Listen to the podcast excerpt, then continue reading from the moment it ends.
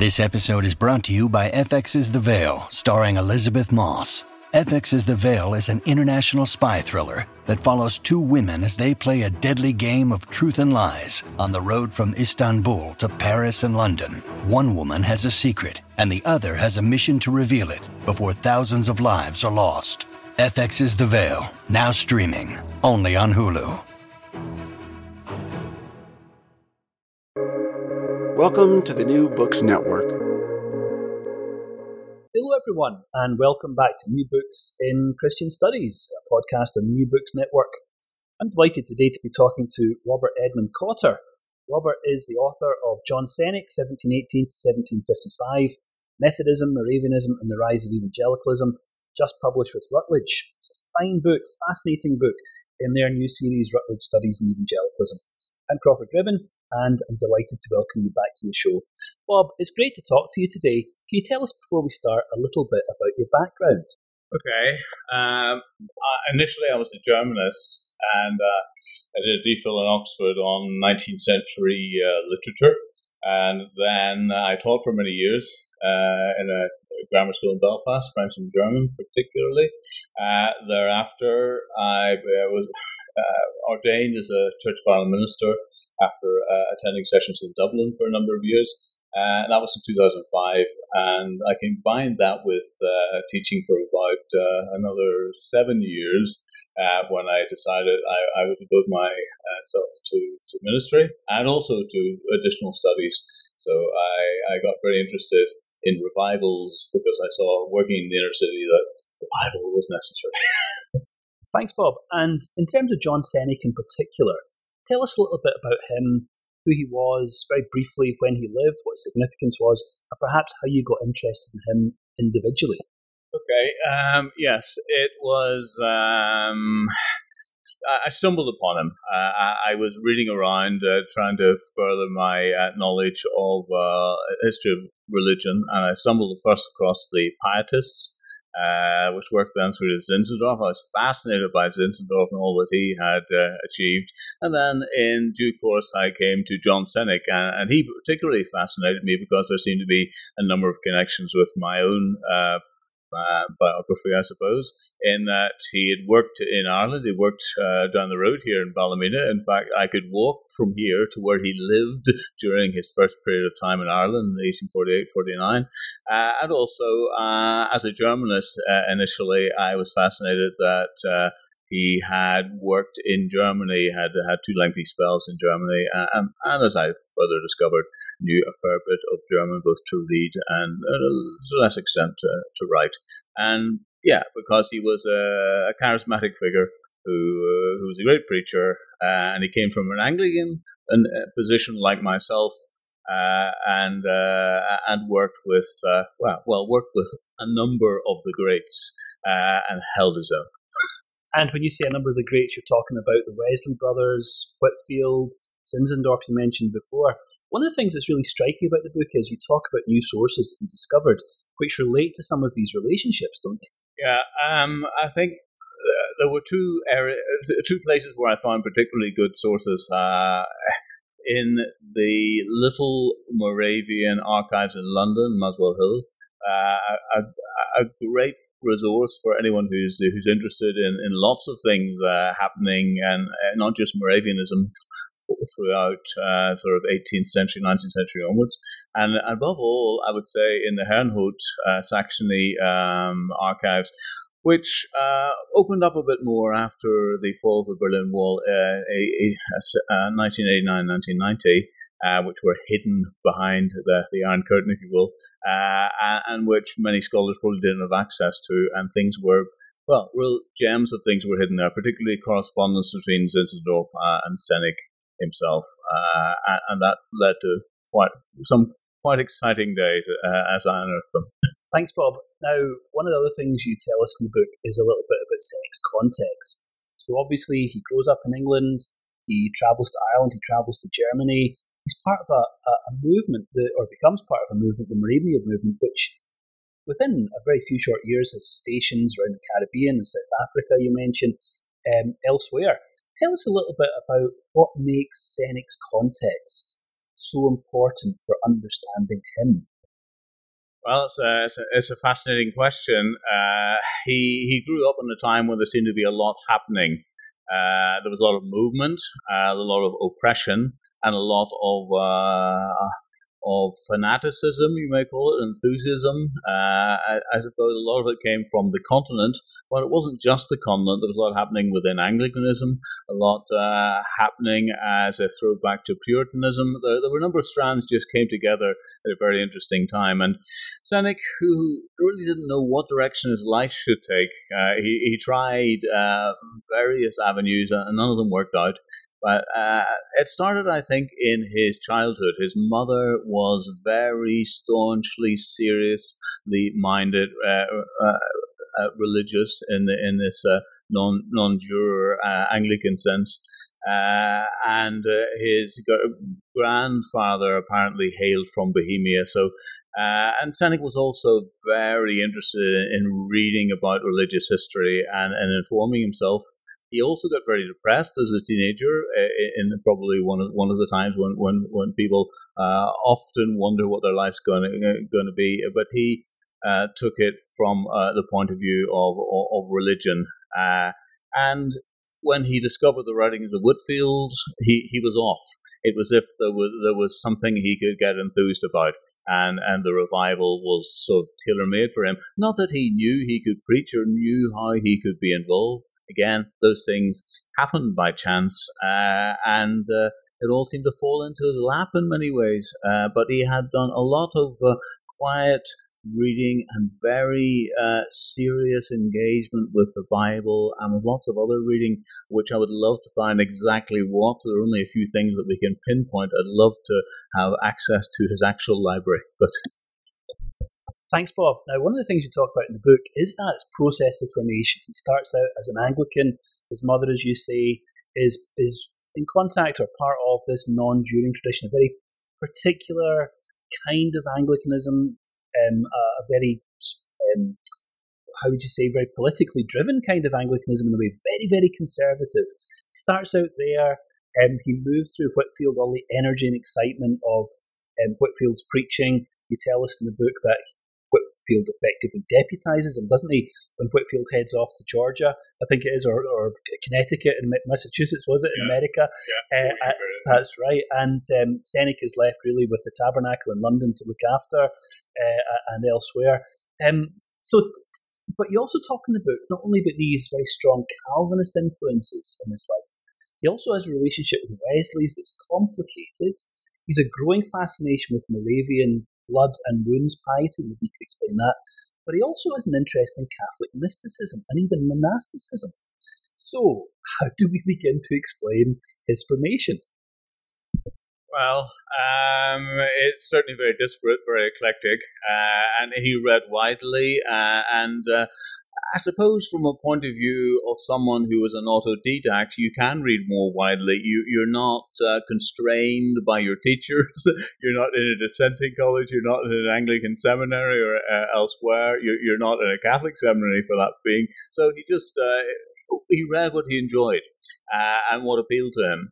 Uh, and clearly, there was a reclusive part of his nature as well, which uh, found monasticism appealing, and and uh, also uh, that appealed to the, the way he liked to be serious about what he was doing and to regulate his life. Because one of the other aspects of him, uh, of him uh, I suppose, was that he felt he needed discipline. Of course, he had the, the guiding hand of his mother, which was a very firm hand throughout his life, uh, right to the very end. Uh, and uh, it was the familiar battle, I suppose, of finding his own way, and yet well, kowtowing or deferring to, to his mother along the way.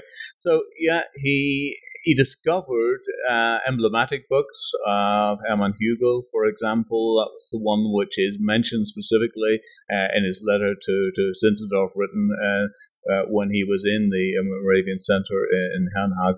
Uh, and we know that, that that accompanied him throughout his life from his late teens onwards. So pictures, uh, meaningful mystical pictures as ways of uh, engagement with text, uh, and what, what, I call uh, picking up uh, a theme from someone who'd written about William Blake, iconomysticism, uh, is an underplayed aspect of of Cennick's interests and personality and his religiosity. Uh, we often see him, and he's often presented as the preacher, and certainly that was a very important thing about him. But my studies uh, have shown that he was much more than that, and there was more uh, more complexity, uh, more variety, um, and more interest, from my point of view, in someone who who who had a very varied uh, upbringing uh, and religious formation. Now, the Moravians happened to be uh, in England because they were wanting to expand their own network in a transatlantic sense. And of course, London was a great uh, metropole uh, for that. Uh, and they happened to be around in, in, in England when the, the revivals were kicking off. Not that the Moravians were necessarily terribly keen on revivals, because Zinzendorf himself had lots of uh, uh, lots of qualms about mass meetings and, and, the kind of mixed motives that people might want to to come along and, uh, and listen to the likes of Whitefield for. But he, he, he couldn't, shall we say, let go the the opportunity to, to, to establish a foothold in London because they were coming through there all the time anyway. And not only that, but within Anglicanism within this very evangelical, very keen branch of Anglicanism. There's a lot of interest in mysticism, a lot of interest in new practices and new beliefs, and, and the strange, shall we say, resuscitated, almost late medieval ideal ideas that I refer to uh, in, in, the book, uh, particularly um, to, to, do with uh, blood and wounds uh, uh, mysticism mentioned, Bob, that Cennick gets known as a preacher. He's also known as the preacher, in fact, as the apostle of Ireland. So, talk us through that. How does he get interested in Ireland, and how does he become so prominent uh, among Moravians in Ireland, while also being a little bit cautiously treated by those in the leadership of the movement? Yeah, well, um, Cennick had already gained a great reputation by uh, by his preaching in various parts of England, particularly in the western part of England, in Wiltshire, but also in London. So he was in the capital. He got noticed, and if you're associated with Whitefield, you're going to get noticed. If you're associated, well, certainly in an early stage with Wesley, although there was a falling out there uh, within a couple of years in any case, but uh, yeah, a, a, big following and an itinerant ministry, which meant that he, he he was he was known to large groups of people, hit the headlines, and uh, he had been taught by Whitefield how to uh, capitalize on that and to publicize it. And so he was publishing hymns, five editions of hymns in four years. It's incredible. Such a young man, the confidence even to do that for someone who was not university trained. So uh, yes, he he was um, sought out by people who were fascinated by his uh, his his preaching, uh, and probably uh, many ways by his uh, his orthodox theology in one sense.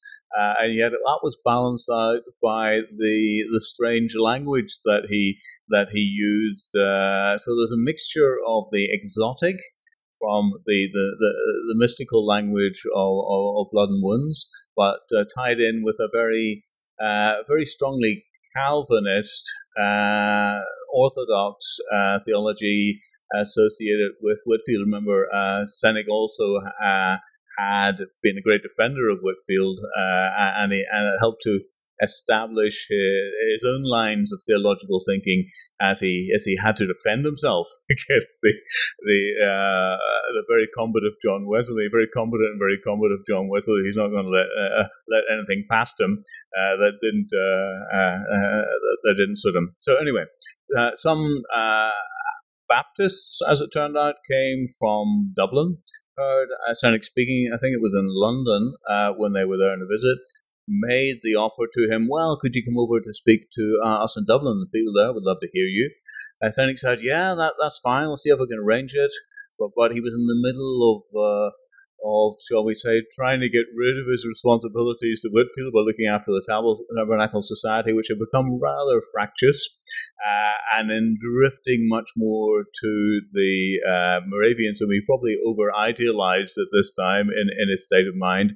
Uh, and uh, he, he, he he sought membership of them uh, formally in December of 1745, but he had been, shall we say, flirting with them for a number of years before that. So this this invitation came in in the autumn of 1745. He wasn't able to get over to Ireland because when he, he arrived at Holyhead, the just the as often happens, I'm sure, uh, it was too rough, uh, and, he couldn't hang around. Uh, his means were limited, so and also the Moravians were wanting to send him over to Germany. It expressed an interest in learning more about the continental Moravianism, so they they packed him off uh, in awful weather again uh, to the continent uh, in old style um, calendar and Christmas Eve. Actually, what a way to spend your Christmas over to from from Harwich. Uh, through the, the Dutch ports uh, to the German centers near uh, near Frankfurt, and it was there that uh, well he was he was interviewed, shall we say, at length for for several months, and to some extent found, found wanting. I think, uh, as I say in the book at one point, if Zinzendorf has a way, Cennick would not have been touched by uh, any kind of barge pull because he was far too, well, far too un-Moravian in his style of preaching, far too Methodist still. He, he was a, a, a well, a guy who was uh, used to speaking to, to huge crowds. And, and I imagine Zinzendorf wondered whether uh, he would be able to work in the much more intimate religiosity that, that he favoured. It's a very striking um, discussion in the book, actually. Cennick's decision to move from what we might describe as mass evangelistic events into a religious community but that by this stage had a very distinctive history, didn't it? And it had gone through some trials and troubles of its own. You mentioned before that he had maybe idealised them a little bit. So talk us through what Cennick's experience would have been that December, January, as he tracks out from England uh, across um, into Central Europe. What's it? What's he going to experience? What's he going to discover there? Well, um, as I say in the my version of Cennick's diary, which was published in the Journal of Moravian Studies there in last year, uh, he uh, was on a journey, both a physical journey uh, and a journey of discovery of, of his own. Uh, of his own way uh, in life, he had been very actively involved probably uh, outside his comfort zone uh, by looking after a very, as I've said, very fractious uh, Calvinistic Methodist community. And he was not great at man management. He was much better at uh, evangelizing, uh, either mass or, or in small groups. So when he heads to the continent here. He's there with just uh, a very few uh, Moravians. We're, we're, not clear exactly how many. It might have been just half a dozen, but certainly uh, Paul Weiss was with him, a man that he had he, he, had met in London. And bear in mind that Zinzendorf had set up uh, a worshipping community for the Moravians in uh, in London, the Fetter uh, Lane group. expanded into its own worshipping community because I imagine the Moravians who were going through London, heading to the colonies, needed to, wanted to have somewhere where they could worship in their own way, rather than have to just attend Anglican churches. Although Zinzendorf, of course, insisted they also did that to keep themselves in with the the hierarchy. Uh, so when Cennick uh, goes through uh, Holland, he meets uh, various Moravian families and, and, and contacts there, and he's impressed by the orderliness of their lives, by the way they relate to one another, uh, by the intensity of their religion, uh, and it's totally different from what he, he, had experienced in England, where, where people you know seem to get so much more worked up about their own opinions and, and making sure that they asserted themselves and and, uh, and and and convinced other people that they were right. The Moravians were a, a much quieter, uh, much more settled, uh, more biddable in, in, many ways. I'm sure there are, there are cultural differences uh, uh, they're coming through uh, Lutheranism, Pietism, or whatever, whereby it is a is a much quieter, much more intimate, uh, but much more all-pervading and all-consuming form of religion. It your life is uh, uh, is what you believe, uh, and your relationship to, to Jesus is not. It, for them wasn't just something reserved for a Sunday or for for parading uh, before other people. So when and then when he does arrive in the Moravian Center in Marienborn, particularly there near Frankfurt, he is uh, well, he's bowled over by the sheer intensity, the variety of it, by the the the, huge range of different nationalities, because uh, Zinzendorf had deliberately tried to be creating another one of his Philadelphian communities there for that. Uh, he deliberately collected people from, from different countries, but they were also attracted to it because there was a lot going on there. It became a real magnet for, for, anyone who was, was wanting to see where it was happening. And so Cennick was uh, over both by the variety and the intensity, but also, again, by the sheer um, uh, the sheer uh, cr- uh, deeply Christian and spiritual uh, way that people related to one another. Uh, he was at a low ebb psychologically. He was probably uh, depressed uh, and exhausted because he had been very highly involved uh, in England, uh, and um, he he probably felt a bit out of place. He felt that he, he was almost a bit of a fraud because these people seem to be the genuine article. uh, uh, despite all his evangelism, despite all the great um, work that he had done, uh, and, and, and he could be very proud of it, but uh, he felt he could be very proud of it. But the Moravians, uh, I think, the experience of living with them began to make him think, well, should I be so proud of it? Is all that I've done up to now really worth anything? These people have got something so special. These people live, they relate to one another in ways that I never imagined people could relate. This this is what I want to have, and yet I don't feel worthy of it. Um, and the other thing I point out in, in that article was that uh, he was wrestling with what the Moravians called his reasoning. In other words, he was constantly uh, trying to justify himself, constantly trying to think, well, you know, what, what have I done? What, what, what, could I do now rather than, ah, well, rather than leaving it to the work of the Holy Spirit, rather than quietly waiting as the Moravian idea was at this time with their stillness uh, uh, idea, waiting for God to take action rather than actively wanting to move on and decide, well, what decision will I will I take? What have I learned here? How can I run with it? So uh, he was not a patient man. Uh, again, probably uh, that was he was so hyperactive in the revivals, uh, and uh, maybe lot, he was surrounded by a lot of hyperactive people, uh, Whitefield, etc. Wesley certainly too, uh, and yet he comes to to this enclave uh, in Europe where it, it is overactive uh, liturgically, but uh, not in other senses. Uh, and so uh, his mind needed to be gladdened, but his spirit needed to be quickened. That's fascinating, Bob. Now, you also mentioned in the book that as a preacher, it's very much formed by that English Methodist experience. And as a hymn writer, he's also deeply influenced by Charles Wesley. So he moves to Germany, he goes through this many months long interview process he just described. But is he being invited to abandon his Methodist preaching and hymnic style? Or is there a way that he can incorporate this with the new spiritual experiences and the new theological and mystical ideas that he's incorporating in this very distinctive European group?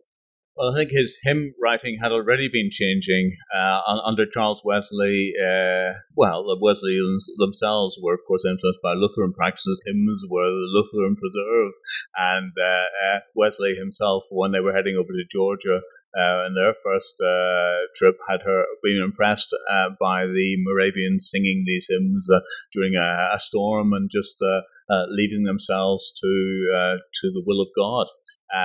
and so that that Lutheran, that pietist, that Moravian tradition of hymn singing was very strong. And of course, Zinzendorf had introduced the Singstunde, the singing hour, as part of their daily liturgies. So they were very strong in music. Now, um, yeah, uh, had been writing his own hymns, and he'd been encouraged to, because everyone was writing hymns, I suppose, that wanted to make a name for themselves. Uh, and if you've got a, a, colleague, friend, mentor like Charles uh, Wesley, you're going to want to write hymns and, and test yourself in doing so.